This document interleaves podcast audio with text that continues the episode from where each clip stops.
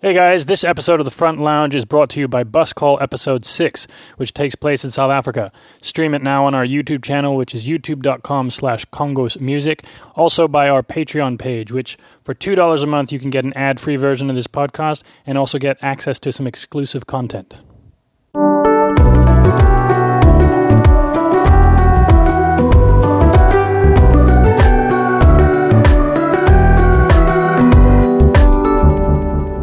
Hello and welcome to episode 3030 of the Front Lounge with Kongos. We are the brothers Kongos and we sit in our front lounge and talk about things.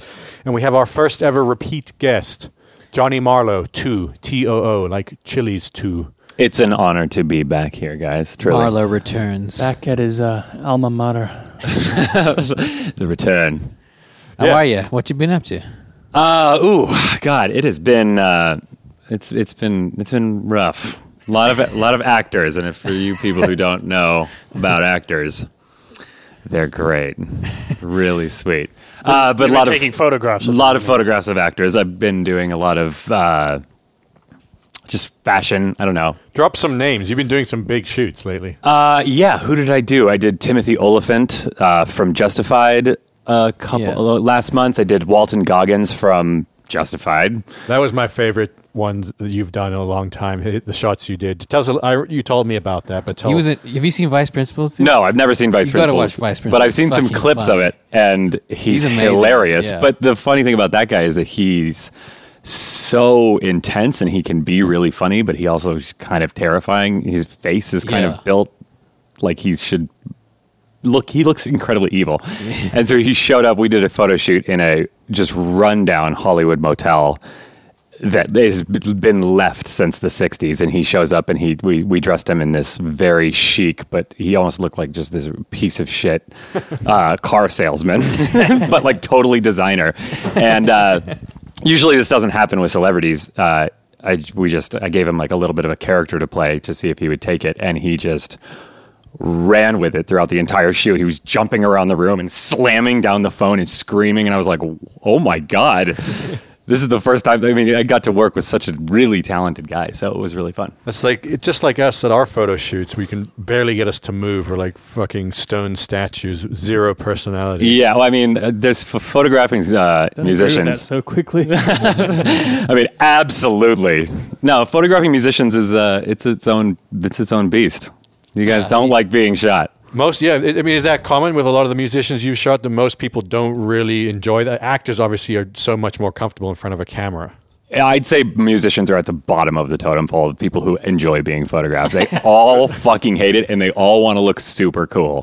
They're at the bottom of a lot of totem poles. Hmm. well, the re- That's why we the end up looking morose in some of our photos because, well, you were trying to look cool, but we don't really know. Well, think about this because you can't look angry, but you can't. I mean, th- it's very, very Yeah. specifically. You don't want to do the typical band shoot where you're all just sitting there, you know. And so it or there's the a- goofy one where you like got to jump up in unison. You know? Yeah, So I just exactly. found this uh, face scanning app where you can do 3D models of your face just using the iPhone. So I think that's the future. Uh, maybe, yeah, Yeah, I could be. do- it- Don't have to do your you own can photos. Just, uh, move Love your it. head around, It could be out of a job. relight it. Yeah, I can't wait until people just you just have an avatar and nobody has to take another photo again. Well, that was that app that Charlene. happen is everything. nope, you're always going to need me. That was that app Charlene was telling us about. That was uh, really big in Korea. It started in Korea. This app. I mean, there's a lot of them now, but where you can adjust every aspect of your face. You know, it's like a kind of Oh, like reduced or an easy to use. Photoshop, but you can do every. I mean, literally, like in, change this the shape of your eyebrows, uh, Uh-huh. flatten your nose, widen your nose. Any anything you want to do, you can do to your face, and it looks fairly realistic. So now you're just seeing all these pictures of weird, cartoon-looking people everywhere. It's kind of like that South Park ec- episode when like the, one of the kids has the girlfriend and they only they only refer to her as like her Instagram profile. It's like, oh my gosh, she's so hot on it. Have you seen her? And then in real life, she's not at all. It has been. It, it's gotten. I mean, Danny just showed me the app where he can basically light his face, and mm-hmm. it's it's gotten it's gotten a little out of control where you can Facetune everything, and it just nobody. Everybody does it, so nobody really thinks it's weird. Yeah. yeah. Yeah. Have you heard of the uncanny valley? I think we've talked about this on this before, but the un- it's the it's the uncrossable like uh there's an uncanniness in anim- animation when animation is bad enough or inaccurate enough, you totally accept it and you can get lost in it. But when it's too close to reality, you don't accept it because it's just that right amount wrong. Right, know? exactly. Something just feels slightly off. Right. Whereas if it's if it's blatantly animation, you're like you you you can suspend your Like disbelief. South Park, you're like, Yeah, I, ex- I get You that this isn't real. and there, I think there's an element of uncanny valley in uh in people's uh, the pictures they post of themselves because you you see like if you if you ever get stoned and look at Instagram, it's very very very apparent. You can see the lighting on people's faces, and it just looks fucking weird. and Your fucked face up. tunes are a little out of control. I Yeah, I've admit. been just going a little crazy. Who's the most, without saying any names, obviously, have you had a couple problematic people to shoot where they want extreme retouching done? Absolutely. And they come back to me with it, usually it's not celebrities because they have to look a certain way. You Right. can't change their face that much. So uh, if nobody knows what you look like, then you're like, okay, yeah. So it's a lot of times. What what are some really good ones? It's Somebody's usually looking over your shoulder at a previous celebrity shoot, and yeah, I like that one. like, yeah, you. yeah, exactly. Oh my god, that's the biggest one I get. They like see a celebrity shoot on my website. And they're like, "So, could I have something like this?" And I'm like, "Oh, I'm sorry. Do you mean the shoot that cost thousands of dollars and had 20 people on the set?" And had a A celebrity. hundred percent, I can do that for you in the park. um, but yeah, I've got some. I've gotten some very funny retouching notes. A lot of times, it's you know exactly make my nose smaller, sharpen my jaw. Usually, there's just a myriad of requests. That Has come in, anybody you know. asked to be made more ugly so they get the character parts? Yeah, absolutely. Men are like, uh, I just feel like I'm too beautiful. um, you know, like I, my face Other is than just me, has anybody said this? Chaz. We got to bring it back. Oh, Chase. yes. Well, Um, I'm. Well, I'll be on board once they have an app for altering the inner content of yourself. You know, to make yourself a better person, and then you can just post that. Yeah, exactly. Do, like, do they have a soul face tune?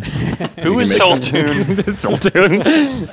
Who is the guy that you just shot? You went out to New York to shoot. I, I, he's one of those actors that you've seen him in a thousand things. I love a bunch of movies he's been in, and he's in The Deuce now. Um, Uh, Dave Krumholtz. yeah, Yeah. He's That Wait, guy, he's is he in the yeah. Deuce?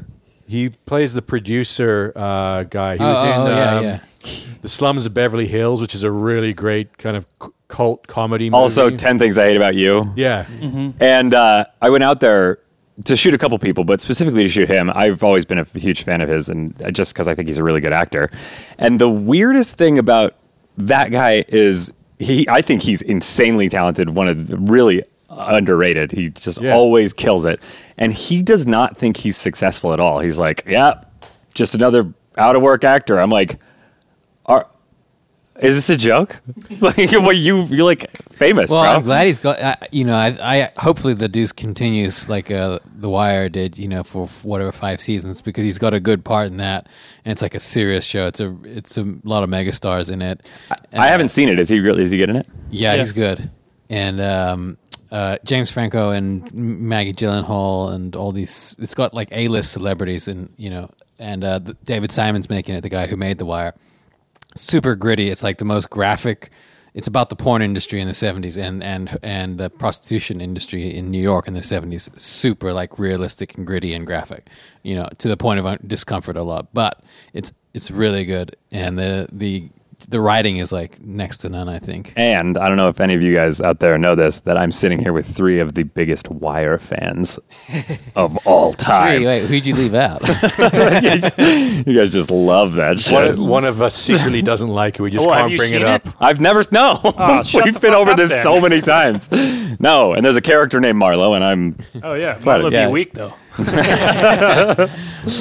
um, well, the reason we're having you on this podcast particularly is because this episode of Bus Call, which is presenting this podcast, sponsored by. uh, sponsored by us, Kongos sponsors Kongos, um, is it takes place in South Africa, and it's the 2016 tour that we did with you and Nick Margulis, who filmed and shot uh, the majority of this episode.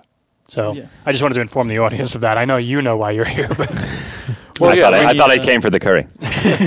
It's true. if you guys are in LA, some of the best Thai curry is this place called Jitlada. Yeah, Harvard and Sunset. Check it out. Yeah. When we asked Marlow to do a podcast with him, he was like, ah, I don't know if I can. I said, I'll order Jitlada. He's like, I'll be there. I'm there. Coming.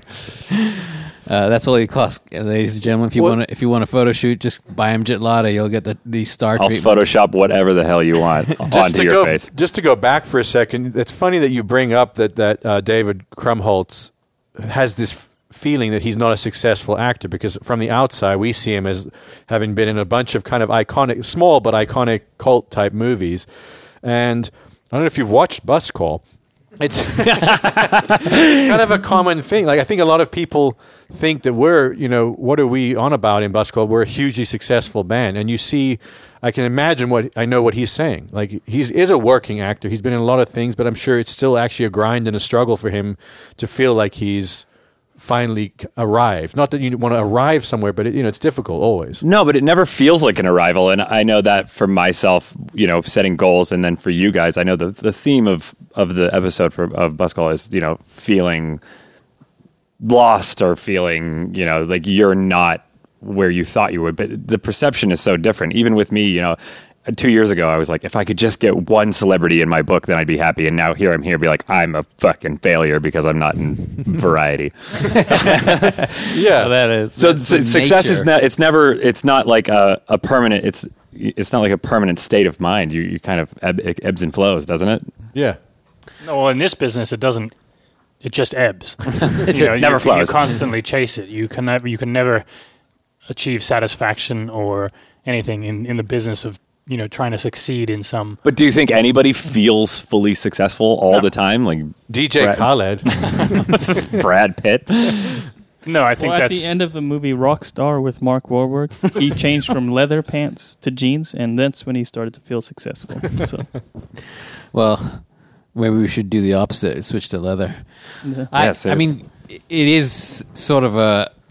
It's a never-ending pit. Basically, you're digging down into a pit.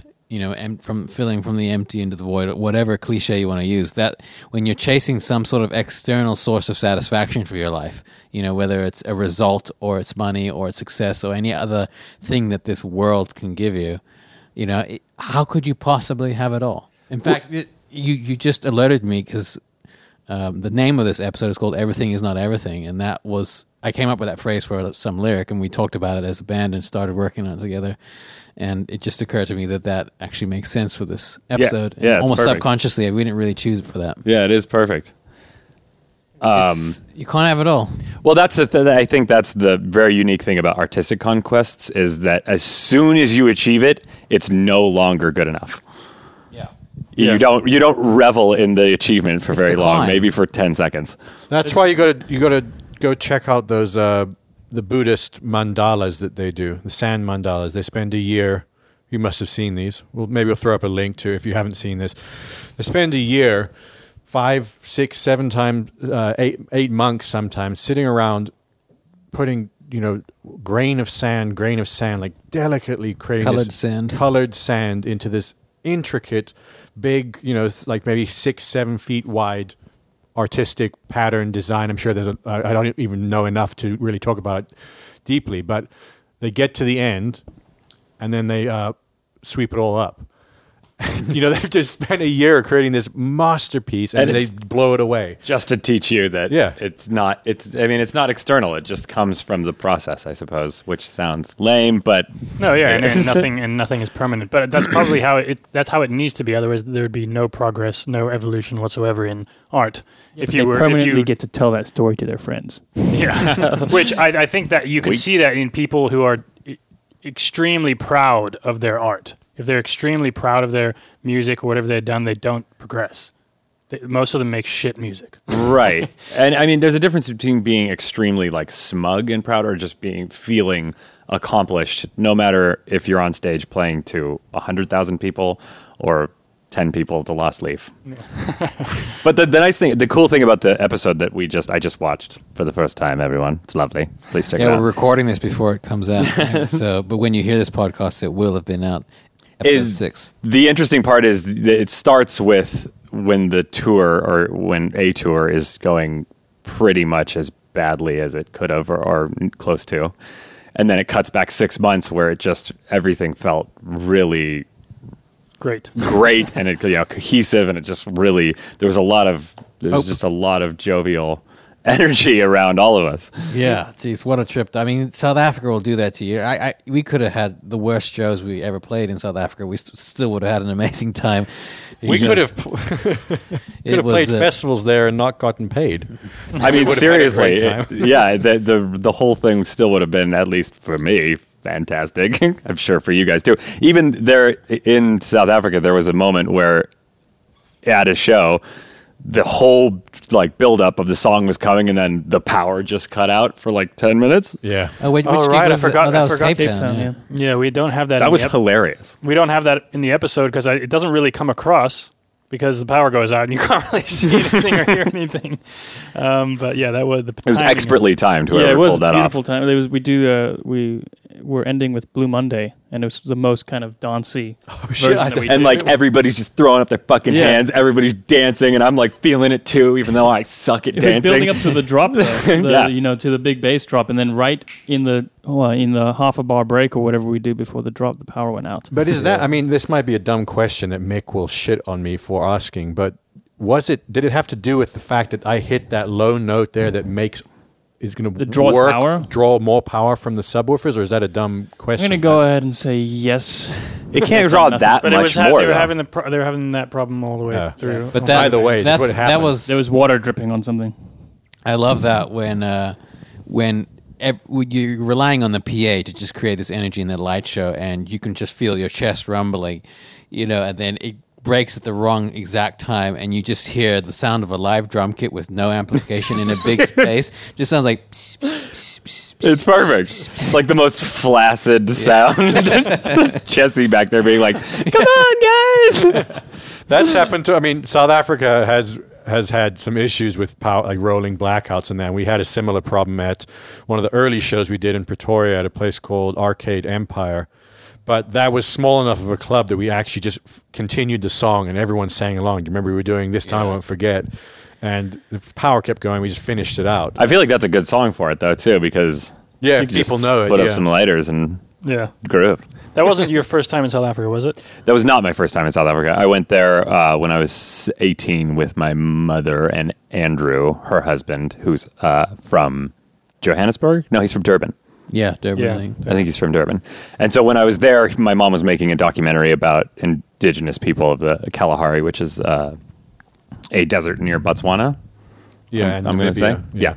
And so we lived in one of their villages for a couple of weeks. Um, but I didn't get to see Cape Town. I didn't get to see Durban, and I barely got to see Johannesburg on that. So this was a very different trip.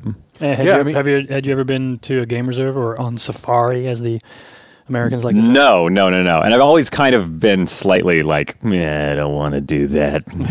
but I had something very different in mind than what we did. I think Like the a zoo? Yeah, and the uh, how I tell the story now to people because I have to have something to talk about those fucking actors for all day. I'm like, I went on safari once. it was awesome.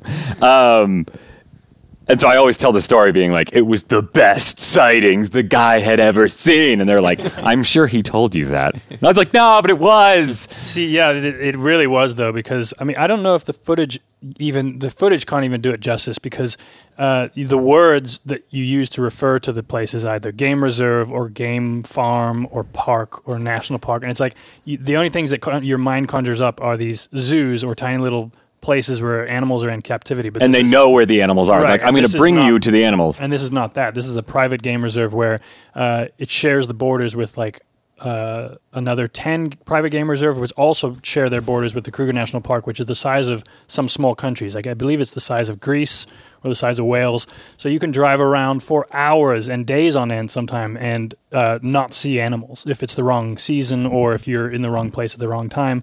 And we just happened to see what We- two we or saw three leopard leopards, sightings. Which I mean, Um, there are people that go there literally for years. The people that had worked there. Well, your friends, they were like, yeah. Oh, right, I've right. never seen one. My, uh, Mike? friend Michael, who wasn't there, uh, his brother um, and his wife came, and he's like, "I've been going to that farm because our, our friends um, own the own the farm, and um, he's like, I've been going to that since I was twelve. I've I've not seen a leopard yet. yeah. we saw three. It was unfair, and we saw one at the end leaving the actual park. It it was it was crazy. Well, it started becoming it started becoming a thing because I was in one car, Goulis was in the other car, uh, Nick Margulis, the other cameraman, and uh, Mo, and you guys had all seen one, or maybe you saw two, and Yeah. basically there was just There's a few of you who there was a lot of mean spirited comments towards the people in my car. Well, it's kind of like uh, all those who've seen a leopard district, you know, raise like your take hand, a like- shot. You guys are all over there like high fiving or like not looking. it was uh, it was definitely a click, and uh, I've never wanted to be a part of anything in my life. But to finish the story, literally on the way out of the park, you know, we, we got back into a regular vehicle to go to the airport. And so it's like a 30, 40 minute drive to get out of the park.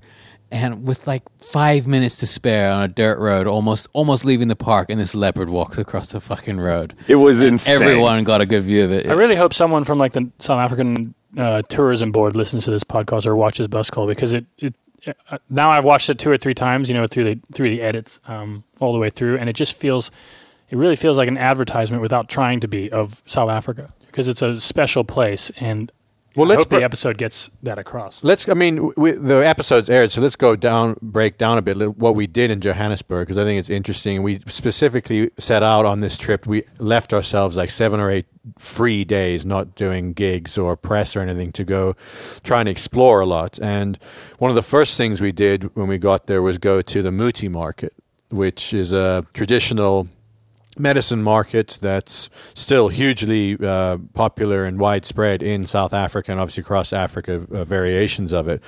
And we went there, and you know, most like most South of our friends have never been to a Muti market. It's just kind of one of those things, you know, people. You can go to South Africa and you feel like you're in Santa Monica, in you know, in uh, Cape Town, and you can have a very let's European or Western experience. And- Bougie. yeah, so we try to do a, a couple different things and see Africa, and that and that is a fascinating experience going to that uh, Muti market. Seriously, I mean, I you know, and I've I've lived all over the world, and that's that's still. I mean, I don't really get shaken that easily either. I don't really get worried about my safety in any way, and I, and I wasn't there either. But there was a couple times when we were in there, and then we had to go like bargain with the owners of the member of that with these like giant. Well, I think what it, what it basically was was that there was.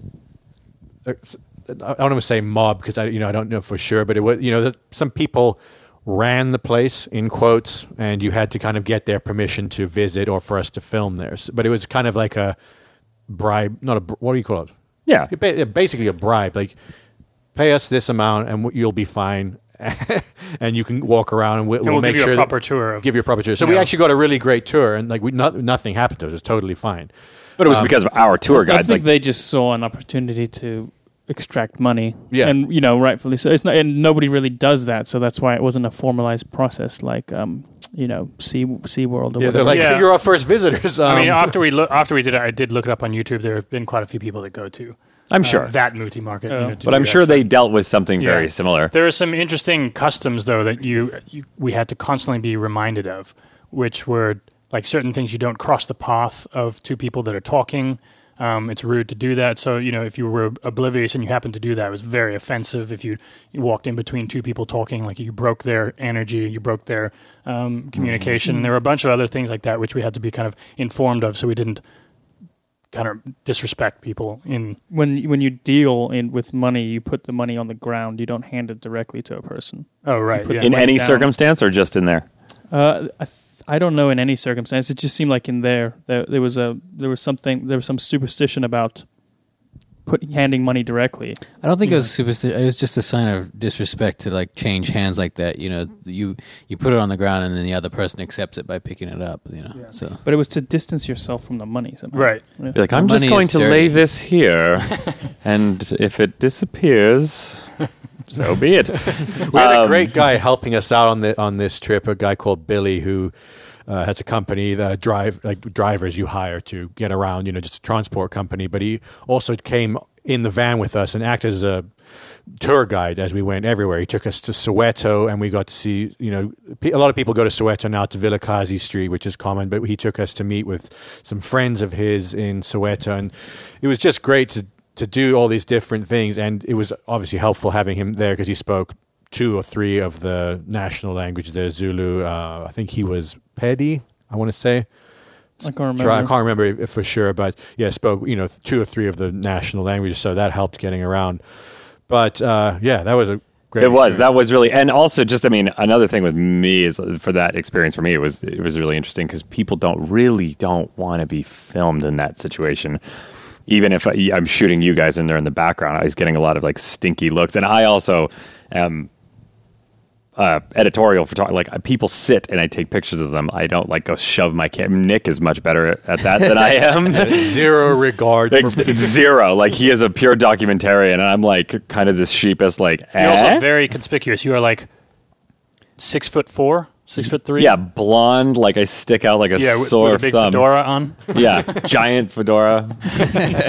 Cameras hanging around your neck. Cameras hanging around my neck. Well, you say that. I mean, most. I mean, a lot of people didn't want to be filmed, so we obviously were respectful of that. And then a lot of people did want to be filmed.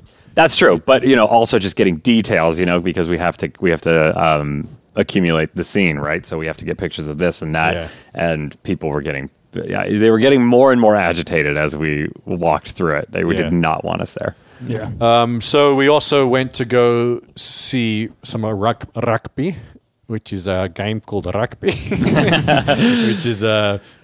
You know, it's a game like American football, but for men. That was really fun.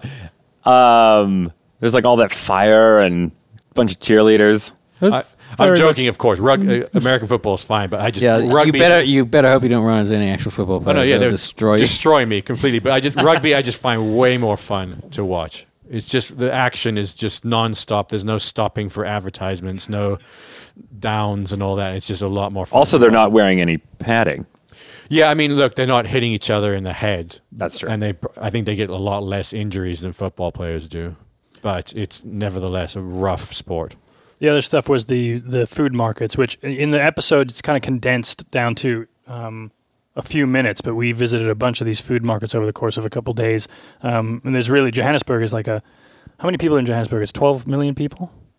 I think if you count the bigger area, Yeah, I mean it's a something like that. massive metropolitan city. So there's um, and it's a melting pot of the whole of Africa. So you can go to these food markets, and it's just every kind of uh, country is represented in their food, and uh, see a huge Indian population, which we really love. Obviously, we eat Indian everywhere on tour, um, but one of the biggest dishes there is a bunny chow. Oh, Oh, bunny chow. bunny chow is basically it's a hollowed out piece of bread, half a loaf of bread that they hollow out, and then they take the inside, the white thing, and you know crumple up into a ball and put that on the plate, so you can dip that in the curry, and they pour the curry into the hollowed out um, loaf of bread. Yeah, it's like a square. But the bread loaf. is really specific. I mean, it's like thick and spun. It's so good. It's, like- government. It's called government white bread. It was basically the subsidized uh, bread, like a white bread. They had a government brown loaf and a government white loaf, and it was and still is, I believe, subsidized bread. So it's cheap bread that everyone could afford, and it's really fucking good. You know, you co- like you go get a shit loaf of bread here, Wonder Bread or whatever it is, and it's inedible. And there, it's really just amazing loaf of bread. Bunny chow. uh, Um, so my daughter Eve has a bunny. You know that she like her main stuffed animal is a bunny, and then for the travel she has a small one, and we named it Bunny Chow because bunny chow. it's a sort of double entendre, you know, because like ciao in Italian, goodbye. It's like saying goodbye to Big Bunny. We're gonna get Bunny Chow. I, I, I She's so highbrow. yeah, she made it up. I mean, uh, she had to explain it to me.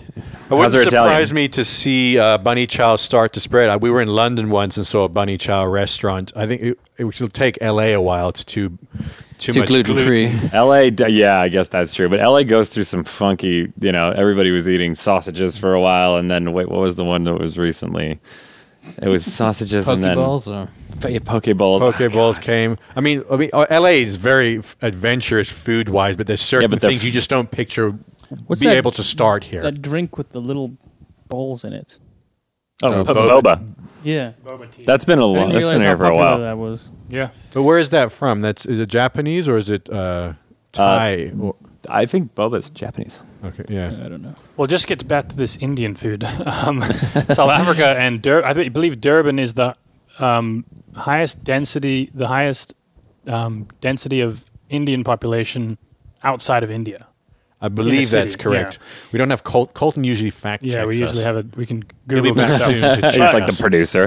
Do you remember? This wasn't on this last tour, but Danny, remember we went to that um, market. It was the Indian food market in Cape Town, Oh yeah. and it was just amazing stalls of all sorts of Indian food. And it ends up it's like two dollars. It ended up costing for a massive plate of. Yeah. Wait, have you guys been there since? Have you guys been there of since we went?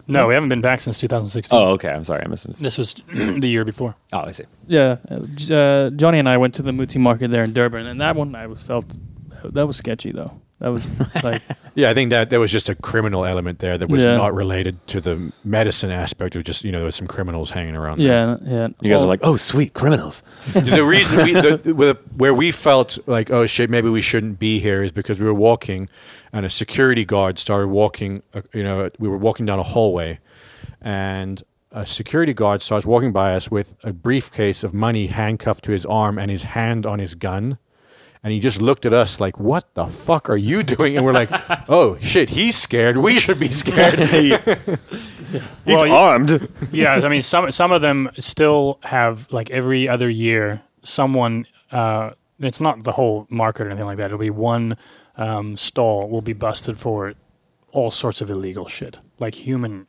body, Body parts, parts, that they're using for Holy shit. um, potions and stuff. In fact, yeah, Nick was reading through the paper when we got back to the house one day, and there was a case going on about that. Uh, you know, a few days after we got there. Obviously, that you know, it's a, yeah, that's it's a, pretty rare these days, but it still occasionally happens. Goulis can read.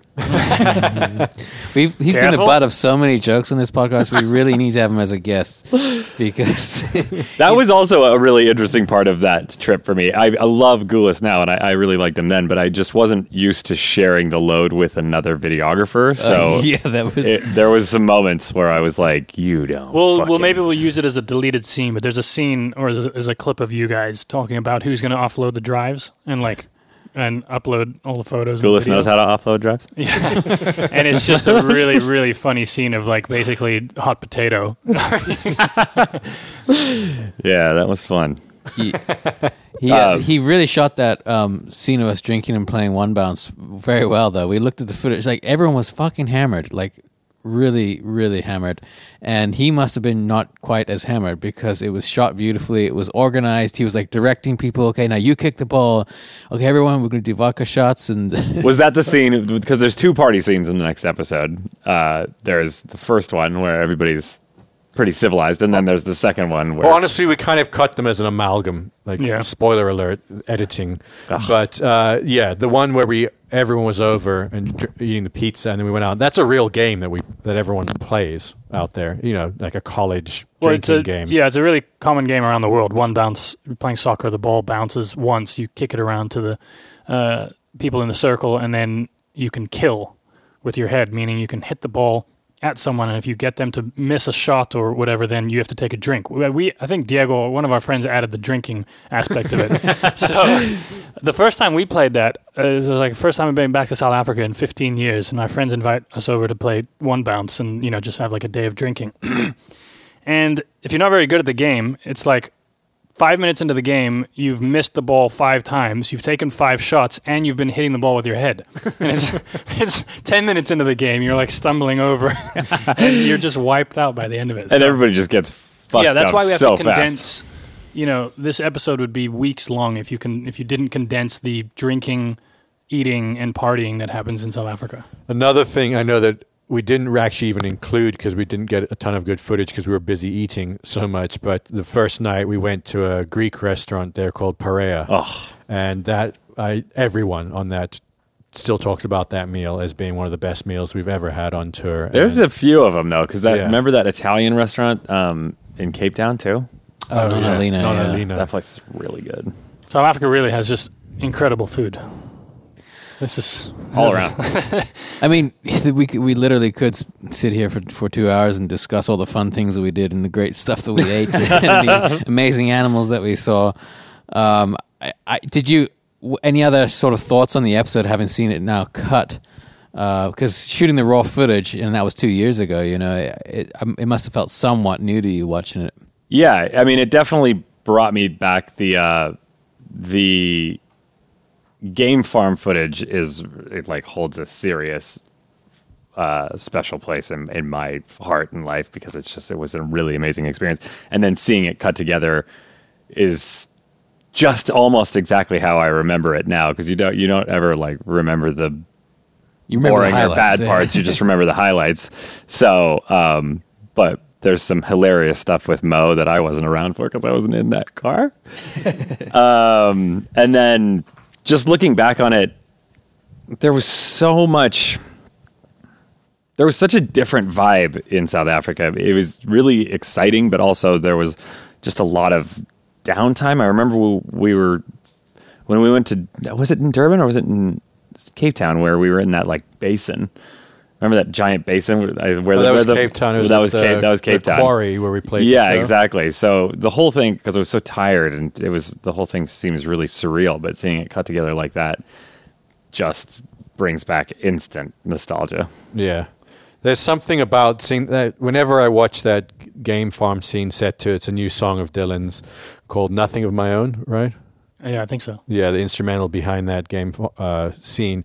It's just it makes me sad, like happy sad, you know, because it's there's such a magical experience at being out on this thing. And the thing I always kind of remark on and remember is I get bored of everything you know, fairly quickly, like we all do. You get very short attention spans, but for some reason, going to the game farm, we've been for longer trips there. We've stayed for the five, six days, where it's infinitely interesting looking for animals. It must just be hardwired into us, you know, from being hunter gatherers or something that that literally never got boring once. Like we sat when we weren't on game drives, I would you'd sit on the deck there with binoculars for like four hours, just like hoping you might see an animal. It's not like you're even going to hunt it or eat it. It just is so hardwired or something. Yeah, I think I mean- it actually brings out your the kid in you. A lot of it is looking like you know you can play hide and seek with a kid for ages. Like they don't get tired of it. Yeah. They just love hiding and they love trying to find things. And so I think that bring, it brings. Yeah, out I a mean, little there's bit just something inherent about finding animal. I mean, haven't you ever been in the car and your mom's like, "Kids, look at the deer! oh my god, look at the deer!" Yeah, this is that on steroids. yeah, With exactly. Timothy Olyphant with the elephant in the room. The Timothy elephant in the. Room. I think it's also it's also sad uh, whether it's you're conscious of it or, or it's in your subconscious that it's disappearing.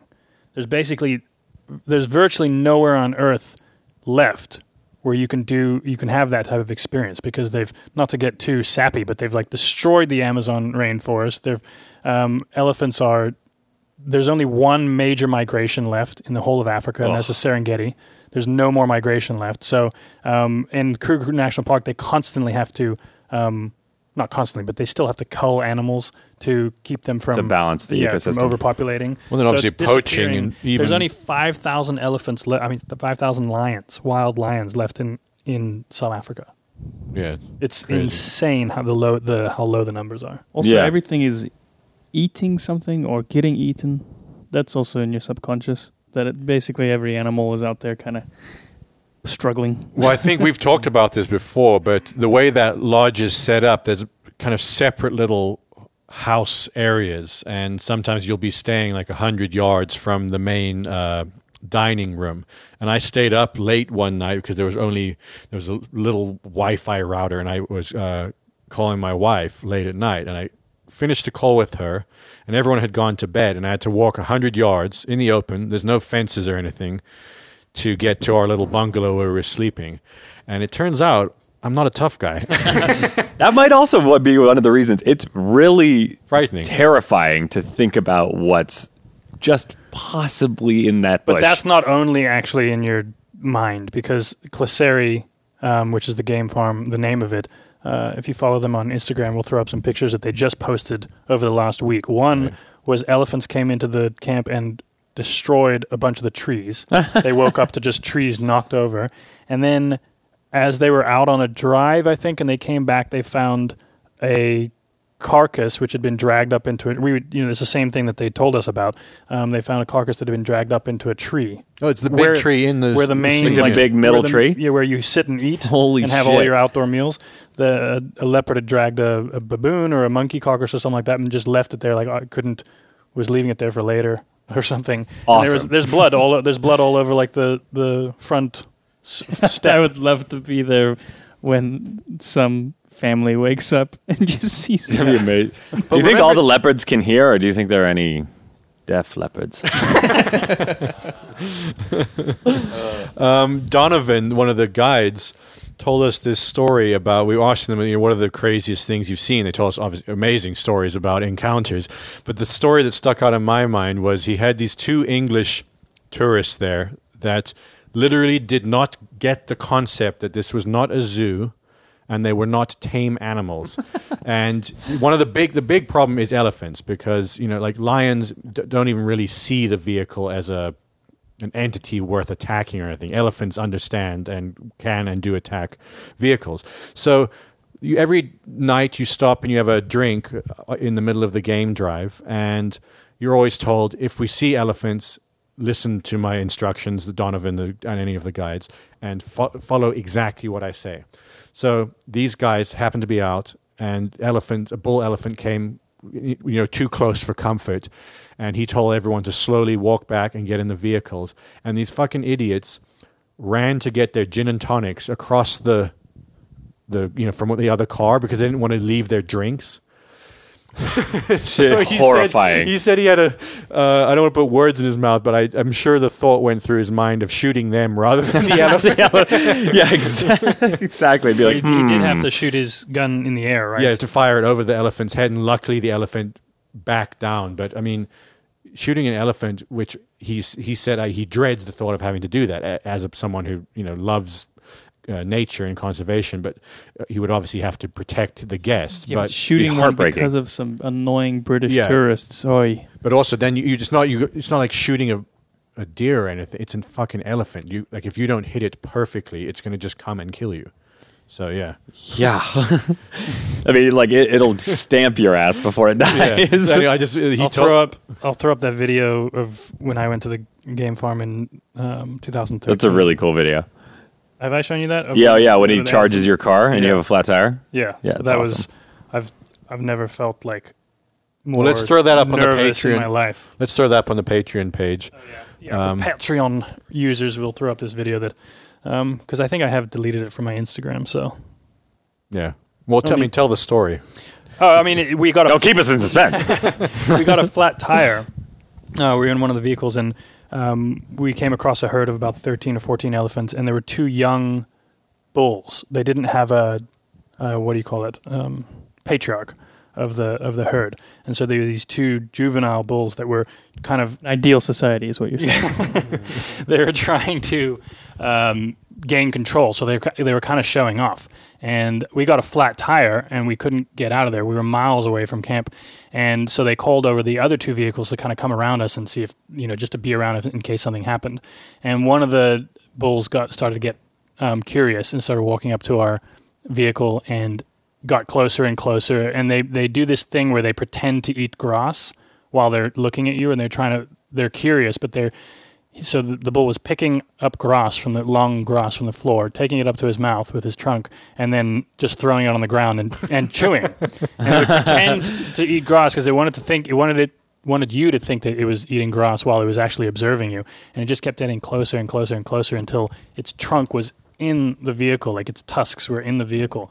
Oh and um, the guide kept on saying like don't move don't move everybody stay calm it's going to be fine he's just curious he's curious and then he steps back and lifts his ears up and he shouts to the other vehicle he says throw the bomb throw the bomb which is a um, like a huge canister of pepper spray um, and the other car luckily decided not to do that because it would have like Covered just- the guests. yeah, it would have covered us all in tear gas pretty much.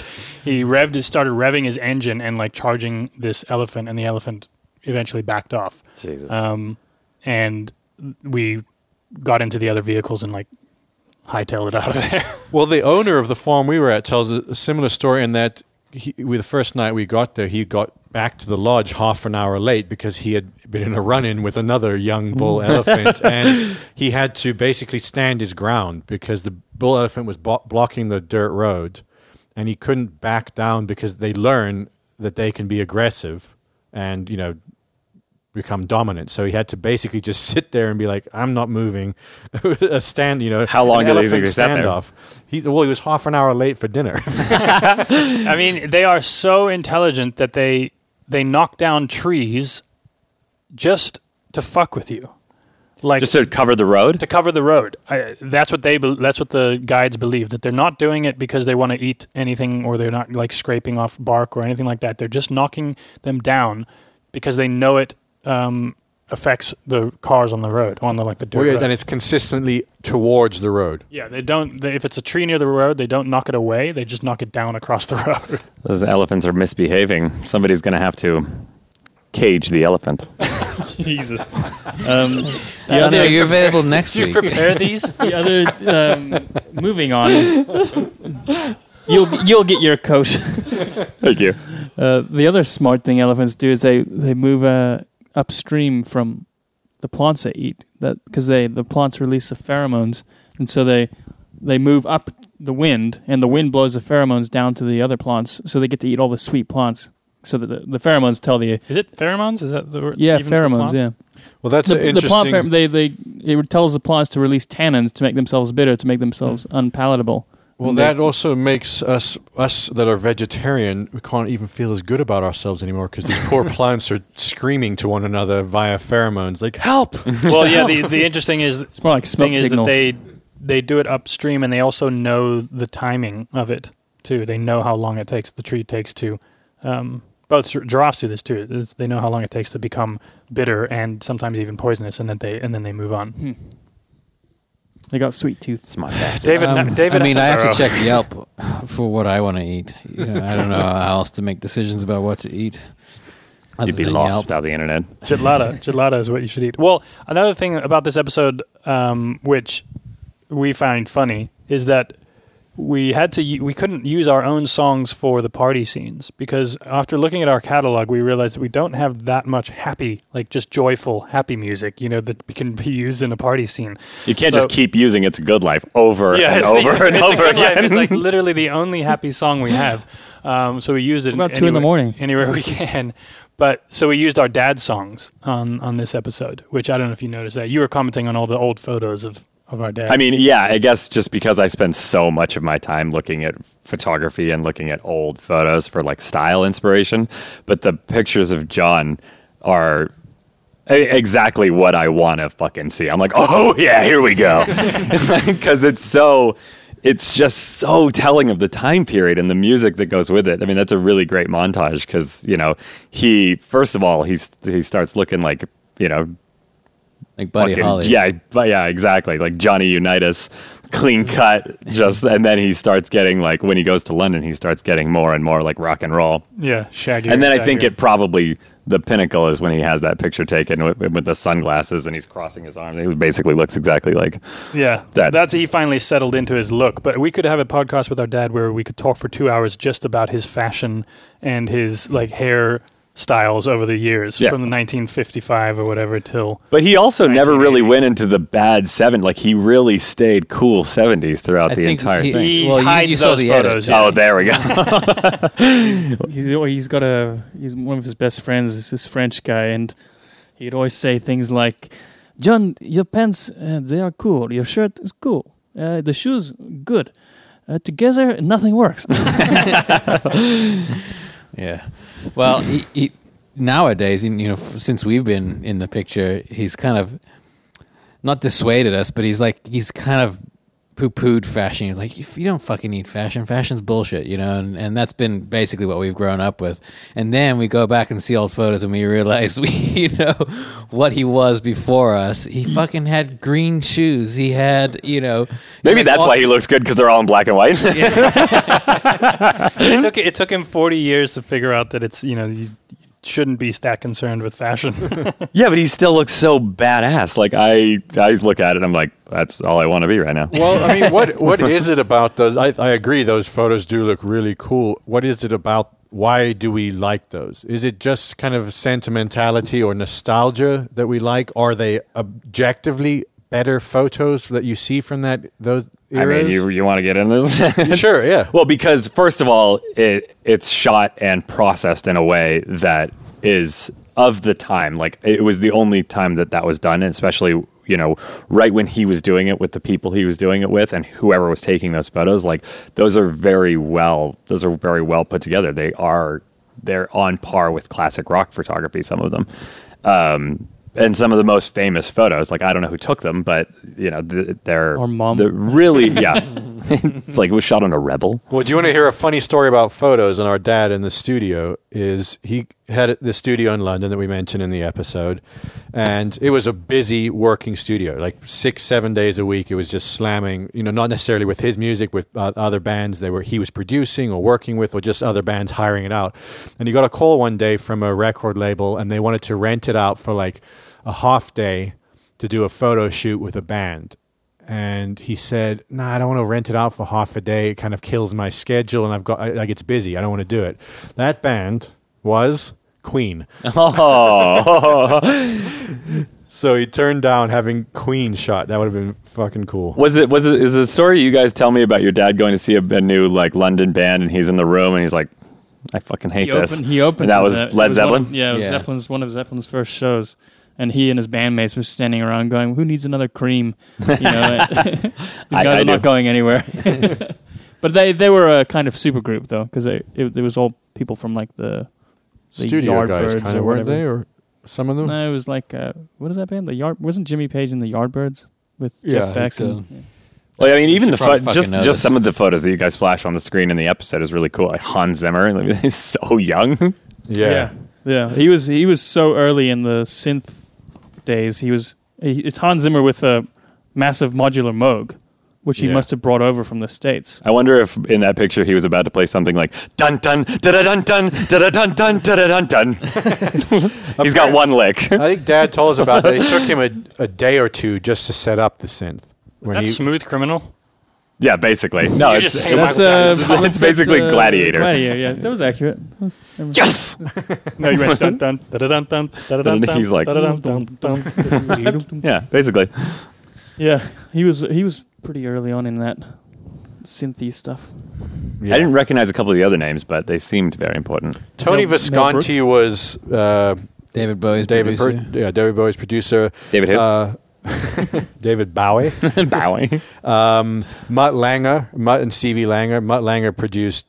He's produced uh, ten of the top hundred albums of all time. Like he did back in uh, the Black album, not not Black, uh, Back, Back in in Black. Black, sorry, AC/DC. ACDC. Mhm. He did Def Leppard, Pyromania, Adrenalize, Hysteria, Hysteria. Like he he sold Shania hundreds Twain. and hundreds of millions of records. Love Shania Twain. Yeah, he was Shania Twain's husband, and then and then they did like a wife swap or something.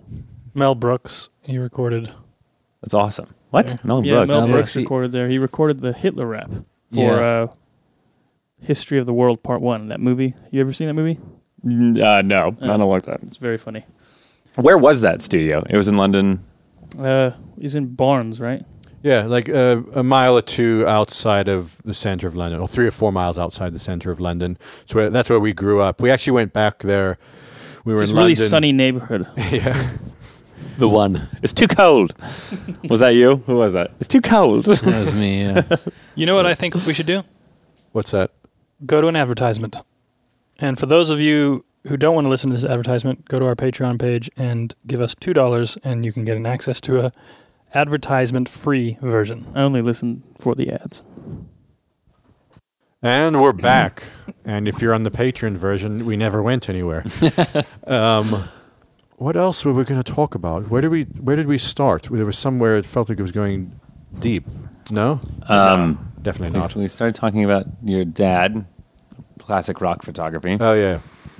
do you Um, still shoot on uh, any analog stuff ever for any any work, or do you just do it for fun? Uh, no, I still sh- I still do it pretty much every photo shoot. I don't think I do any celebrity or musician without doing analog photography.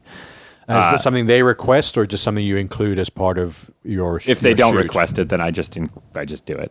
Um, but sometimes they'll ask. Like I, uh, I was asked to shoot a recording session at a. Um, I can't remember the name of it, but it's the same recording session that uh, it's a recording studio that uh, Elliott Smith recorded all of his. It's somewhere really cool in LA that every indie musician wants to record at. But I was just, uh, they said they wanted it, me to do it nothing but analog, all on Leica, all on uh, 35 millimeter. So I still, I, I just, it just has a different look. It just has a different vibe, just like the pictures of John. Yeah.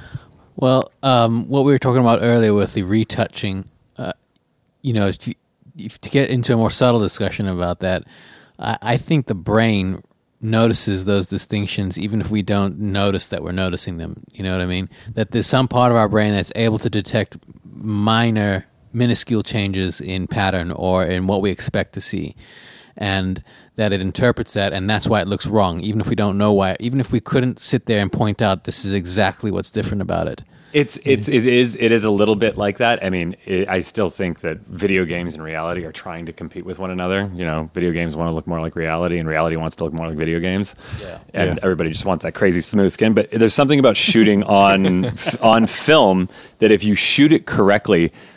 It, it's actually more forgiving than digital. Mm. You're you don't see all the crazy pores in your. You're actually when when I'm retouching fashion or celebrity or or music, I'm trying to make it look as as much like film as I possibly can, which is where your skin looks, you know, detailed. It it looks sharp, but it's got this kind of cinematic gauze hmm. over it. It just it's doesn't. I mean- it's not so harsh. 4K TVs were are a real game changer for actors because if you think about on film, like no one really knows if the classic stars like what their skin was like, and that's a big issue for actors and actresses I know. And now you get Netflix, you put it up on a 75 inch screen in 4K, and like literally you have to be not a human to have skin that perfect that Yeah. people are like, holy shit, I see a fucking pimple. It's like, yeah, that literally everyone has that and used to have that. It just it wasn't visible, and if it was, it wasn't. It didn't stand out in the way that it does in, on a digital. Totally, and I also think that that you know, technology with uh, cameras are, is getting so good that the reason we watch movies and we'll look at pictures is to kind of suspend belief and, and kind of get lost in a story. And when you're at that kind of quality, you can see the lighting. I can see the makeup on their face. It it, it really really puts a it really cancels out the barrier. Well, it's like if you've ever watched a movie on most of these modern TVs have got that setting where they do a motion blur or something. No, it, it's a higher frame rate, right? or you change the frame rate and you watch like a classic movie like uh, whatever Goodfellas or Godfather like and it looks like a soap opera. yeah it looks like a soap opera and it makes it it's weird how it highlights bad acting Yeah. it highlights everything just seems so wrong because it takes the whole mood out of. It, it kind of just fucks the director in the ass, being like, "Can you see the set? Like, look, here's the you can see the lighting." Who is the guy who did Heat? uh, Michael, Mann Michael Mann, yeah. He was uh what was that movie? He did Miami Vice, and I remember at the time he like intentionally went. He did uh he did 30 frames a second, and he he did kind of um uh, you know uh, high aperture, small sensor cameras just to make it feel like video, like real. He thought it was all subject. He thought it was all conditioning. I think is what I remember him reading. That basically it's what you're used to, and that you would people will be reconditioned, Well, which I may be true. I don't know. I think what it is is that if he was shooting at a higher frame rate that's closer to the way we our brain processes images right like if you swipe your head left to right or that sort of thing. They say it's 50. they s- yeah, I think it's even less. They say it's like thirty. Right. So, Yeah. but if you're most film was at 24 frames a second, Right. and that's what I think make pulls it out of reality enough that you're able to watch it and suspend disbelief or to view it as a story or as a narrative, as That's what I'm, opposed to. I mean, though, if you take a kid or if you took somebody who wasn't didn't grow up on 24 frames a second movies, do they equally suspend their disbelief?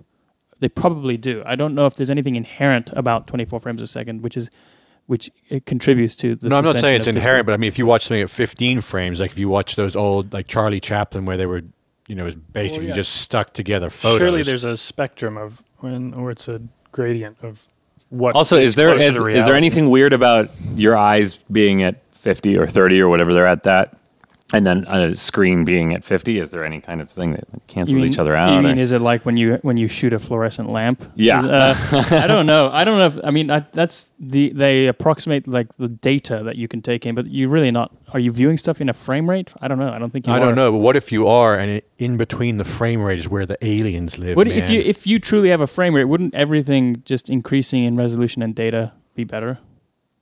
You know, 120 frames a second, shocking?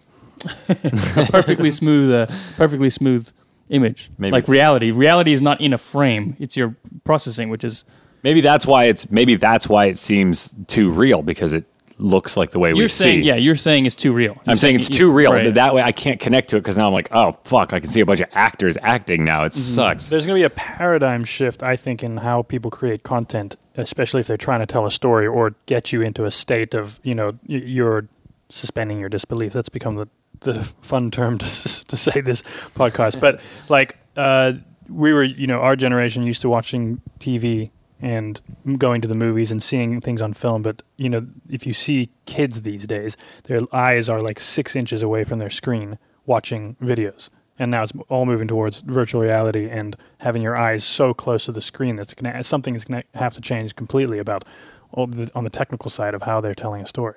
They're gonna have to redefine myopia. It's gonna be like a much smaller scale. If you can see past six inches, you got you're farsighted. well, I I I noticed just how badly it fucks up your eyes. Have you Oh ever, my have God. you ever been looking at your screen for a long period of time and then looked at um, something with uh, a design on it, like a carpet or a, a bath? Like I have a bath towel that um, has triangle designs on it. It's kind of trippy because your eyes and whatever the light and the uh, especially if you're watching moving images, whatever the frame rate is of that, that stuff, and the uh, frame rate of the screen, or not the screen, the like, uh, what I don't know what I'm trying to say, like the pixels of the screen that you're looking at. You look at something with the design, and it's it shifts your entire perception. Like the the it starts squiggling, lines start squiggling, they start moving. There's Yeah. this. Uh, I went to the Magic Castle uh, last weekend, which, uh, if you don't know what that is, it's basically How do we know it's a real you who came back? we don't. Um, it's what is it's not a, it's not a theme park. It's just a it's a the it's the center of the magic world, like, It's like where comedy- magicians. Yes, the comedy store for magicians. for magicians, and you know it's the pinnacle of where a magician can be, short of being like David Copperfield on the Las Vegas Strip with your own, you know, starring at Caesar's Palace. It's a, about as high as you can get up on the magician's world. And it's a really fascinating place, and they have a super strict dress code that we found out. You know, you have to wear a suit. You got to wear a tie. You have to wear. You can't take your jacket off when you're between, walking between rooms. They're trying to create like a vibe when you go there. But uh, uh, found out that uh, Johnny Carson got their dress code changed because he went there, and he says, "Yeah, I'm wearing a polo neck," and they said. Okay. Turtleneck, yeah. Or turtleneck. He- They said, fine. So now you can wear a turtleneck to the Magic Castle because Johnny Carson said, I'm wearing a turtleneck. And they're like, fine, you're Johnny Carson. You can do what you want. But anyway, the reason I brought this up in relation to what you were saying was my friend who, t- who took us there, his grandfather is a magician and his dad's a magician. And that's how we were able to get in because you have to be a member or go with a member. And his grandfather had invented this illusion, which is basically a spinning uh, pattern spiral thing. And this magician there was still using th- this thing as one of his uh, little trick illusions at the beginning, where you stare at this thing. He just says, keep staring at this thing, like a kind of a hypnosis thing that you're looking at. He says, keep staring at this thing. So you stare at it for like 30 seconds. He says, don't look away, don't look away. And he says, now look at my face. And his fucking head, it's like you're on acid, just like goes, Wah! and like does this crazy hallucination thing that you're doing because your brain is so fixated on seeing this repeating pattern. And if you think about what we're doing to ourselves all day long now, six hours a day, eight hours a day, staring at screens with basically a lot of times a fairly repeated or static pattern on these things, we're just killing our ability, I think, to see reality. Yeah, I mean it's it's ex- and and to bring it back to photography too. People have, I mean, uh, there's new cameras w- that are mirrorless, right? So it's just a, it's just a, a video feed in the eyepiece. And I I know Danny likes this, but I can't fucking get on board because it's just like it. Another just- screen in my face. when I've got like one here and then I'm editing on another one, and I like my camera is basically the only time I don't have to look at a screen. Why don't you just take Yeah, photos I, with I your get mind? that. man? I don't. I just. I. I'm You're always not a photographer. criticizing me, Danny.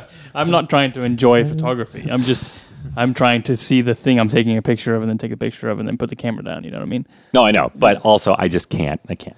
I know what you're saying. It's the same thing like uh, when we started messing around with these old analog synths. Touching a knob and hearing a filter move Yeah, it's makes a huge undeniable, yeah. difference as opposed to looking on a screen and moving a uh, fader around. Touching a knob is always enjoyable. Just a knob. Who, whoever, wherever, it's always great. Is there a band joke you could throw in there? I, I'm trying. Come on, I'm come trying, on. guys. I don't know if there are any band names with. There's knob the in it. Doors. They have four there are a bunch of knobs. Uh, well, we haven't been doing sections at all. This is like one of the first podcasts, basically because this is what we do when we're not on a podcast. We just hang out with Marlo and talk shit. We're usually a lot meaner to each other. I feel like. Yeah, we've all been. strangers, especially people far away. Marlo's the the king of uh, gossip. That's not true. That's what somebody else said about you. Uh, I think gossip is the most fun a girl can have while having her clothes on. so there. yeah, it is. Well, gossip. Uh, I I don't like gossip unless it's funny and entertaining and lighthearted, which it always is with Marlo. I know it, it, you shouldn't. You shouldn't gossip. I shouldn't gossip, but it's also really fun. yeah, but there's there's there's different kinds of gossip. I agree with you in general. You shouldn't gossip, but there's more. There's gossip which is entertaining and it's not. You know, it's basically it's talking shit. And then there's gossip which, which is like Mean-spirited. Yeah, yeah, yeah, exactly. Or you know, fucking peering over your neighbor's wall or whatever. You know, that kind of stuff. Being like, "Hey, Yeah, yeah. clean that shit up." Have you ever watched TV in the last four or five years and come across the TMZ, like the, the show TMZ or whatever it is, like the yeah that's a natural version drug, is what that is. Yeah. That is unreal. Yeah. the level of kind of just grossness that exists. Well, I mean, you guys- I mean, you of got- gossip. you guys know that TMZ is owned by Warner Brothers or Universal or whatever. So they basically have a company that follows around all their own clients and they just double down on the money they're making. yeah, I So- mean that's been the, they've been doing that since the twenties. Yeah, I was talking. I was talking to a TMZ paparazzi photographer, and he had his arm in a sling, and I was like, "Oh, dude, what happened? Did you get fucking knocked out?" And he was like, "Yeah, uh, one of these guys, you know, bodyguards, slammed me to the ground and broke my arm." And he was like. And it was super fucked up because I know that guy really well, and they told me where he was, where the celebrity was. Like, it's like, why did you do that? There's a restaurant Craig's in there's a Craig's in uh, L.A. where it's where they all go to intentionally get their picture taken. It's like the yeah. Ivy, right? Also, Yeah. one of those ones. So it's Surprise! a big, it's a big, it's a big knob touch. yeah, yeah. It's a You always circle see jerk, uh, yeah. the TMZ truck, the tu- TMZ tours here by our studio. You know, it's Yeah. in- What does it we're stand in for? Hollywood, and they're just Too much Zinfandel. all the Hollywood tours come here, and a lot of it's like it's it's like the game reserve. You know, these open vehicles, bunch of people. Fucking with their fanny packs on, you know, hoping to go and see a celebrity sighting. Well, I mean, literally, like the last thing they're going to see is a celebrity, right? I mean, although I did shoot Tim, uh, Timothy Olyphant on Hollywood Boulevard at like noon, and I was like, "Hey guys, wouldn't it be awesome if we went out onto Hollywood Boulevard and like photographed him on the street?" And everyone's like, "No, that is not cool." I was like, But you did it that. You anyway. gotta- "Huh?" You did it anyway. I mean, it- no, we, we shot it inside a building, so Oh. it was. But Also, it the was, people who Oh, drive okay. those TMZ trucks, they have a rifle in case any of the celebrities get aggressive and attack the car. Throw the bomb. Throw the tear gas. Throw the bomb. In case Snooki comes out. And, She's not a celebrity. Keira Knightley is charging. um, Well, let's just end it here. We haven't really got anything specific to talk about. We just wanted to have Marlo over to talk about the episode, which we've done. And Yes. um, it's always good catching up with you. We'll do Jonny Marlow 3 next time we feel like Jitlada. yeah, exactly. We can tell. We can gossip about So people we tomorrow- know. Say, yeah, we'll, we'll we'll gossip when we get off the off the uh, air about the audience. Yeah, exactly. Be like, did you see Becky? All right, man. Always fun talking with you. On Thanks, camera, Stanley. off camera, on podcast, off podcast. Oh, nice work, by the way, uh, on the camera work. On both you and Gulis got great footage on this. Oh, and appreciate We got it. two different sides from you. If you listen, you probably haven't listened, but if you listen to some of the other podcasts where uh, we, like with Logan, we talk shit about you and and Johnny and Nick because you guys were more interested in joining the party than shooting the party. wait, wait, wait. I want to know a little bit about that. Tell me a little bit about what fucking Logan said. oh, oh, yeah. No, oh, we can well- gossip right now. Well, we have talked about this that across these various episodes, you'd get to see the the four main uh, videographers' styles and how they come across. Logan is methodical and like super detail oriented. And he also shoots like an editor because he knows where he's going to want to use a piece of B roll or he knows he's going to want this, that, or the other. Uh, you get a certain intimacy that a lot of the people didn't get because you're part of the party. Like what we would say is a criticism of you is like we may have missed certain shots because you're out drinking with us, but at the same time you got shots that no one else got because Yeah, you were out you also you have so much experience talking with like we've seen you um, shoot people and we've also seen you on our vip like when you're just taking photos of our vip guests on tour you have a way of bringing out their fun side or getting them to show their personality like feel comfortable around them and you have that ability with with when you're shooting videography. Je- jeff didn't have that at first. He was he was very uncomfortable shooting like vip and eventually he got into his rhythm and being like all right guys everyone get it's together. uh, it's not easy. No, I, you have I to- I commend him. yeah, you have to kind of let go of yourself a little bit to make other people more feel more comfortable. And then That's in how the I last, spent my uh, fucking prom night. I had to go shoot a party. Remember that? What? That- yeah, that's you talk about a depressing story. Jesus. My introduction into getting people to act for the camera or whatever was that I was like 17 or something like that. And one of the one of the prom nights that you whatever. How many times did you go to prom in high school? Sixteen. Okay, yeah. one of them I fucking went uh, and shot a party of a bunch of adults that I got hired. I got paid 250 bucks. yeah. it was hard. I could. I. I, He's still he's still single, You, mean ladies. you, you missed prom for that. Is that yeah, what you're saying? yeah, yeah, Okay. yeah. Well, I mean, not really. That was a good excuse. Two hundred fifty bucks. Okay. I swear, that's the reason I wasn't there. You know. So what, what's Uh, what, there's Goulis. What's Goulis's? Gulas says, I mean, you know, he we have a lot of missed footage from him because he just literally didn't. He would leave the camera on. There's a lot of there's hours and hours of the camera just kind of hanging off his neck. Uh, but what you did Nobody get from comes close to his commentary. His commentary is yeah, his commentary is hysterical, and he's we there. It's mostly I think stuff for outtakes that we're going to eventually like. We came across a clip of him at Oppikoppi, where he and Mo went to go find a porta potty that is fucking hilarious, and I, I don't want to give it away because we'll probably put it out at some point. but he's just he's just such a he's got such a comic mind. It's But he also just, he extracted moments somehow. You know, he has a certain presence about him, and he has a sort of mischief, mischief, mischievousness to him, and he would elicit that from the people around him. You know, whether they're uh, people on, in the crew or band or s- complete strangers. And That so he made situations happen. Absolutely. And- no, Yeah. he's he's definitely part of the part of the characters. One of the original ideas for Bus Call was to make the show about Goulis. It was to make it like Mr. Brainwash or like that's like um, Exit Through the Gift Shop. Have you seen that? The Yeah, yeah. Banksy, where it was really it was uh, this guy's following the band around, but it was really about this this videographer and his commentary. And we just didn't have enough footage or you know enough of that to make anything of it. But that and then the been cool. National, the band The National did their documentary where the brother of the lead singer Oh, yeah, the documentary, yeah. and he basically did he did what we wanted to do, Mm. and it was really good. If you've not seen that documentary, you should check out. No, the- I haven't. I've heard it's really, really good, though. documentary. Yeah, it's really funny. What is it called again? The I can't remember. I'll throw we'll throw up a link. The international. yeah. and Um, then uh, I guess Jeff, the lost photographer, in the last episode, he was became such a fly on the wall that he captured, I think, the most intimate. he captured our worst sides. Yeah, yeah, he captured the most, perhaps the most realistic um, aspects of tour. Well, there was a moment when you guys told him to turn off the camera, right? And he didn't. oh, you just gave away the that's the spoiler ending. Oh, sorry. no, I'm, I'm kidding. cut, cut. Uh, no, yeah, he he just captured some really uh, intimate moments and what it really felt like on tour. You know, I think not just 'cause- not just because of him. It was also the crew by this point had been filmed for two years, so everyone was just more comfortable in front of the camera. Right. It just it disappeared.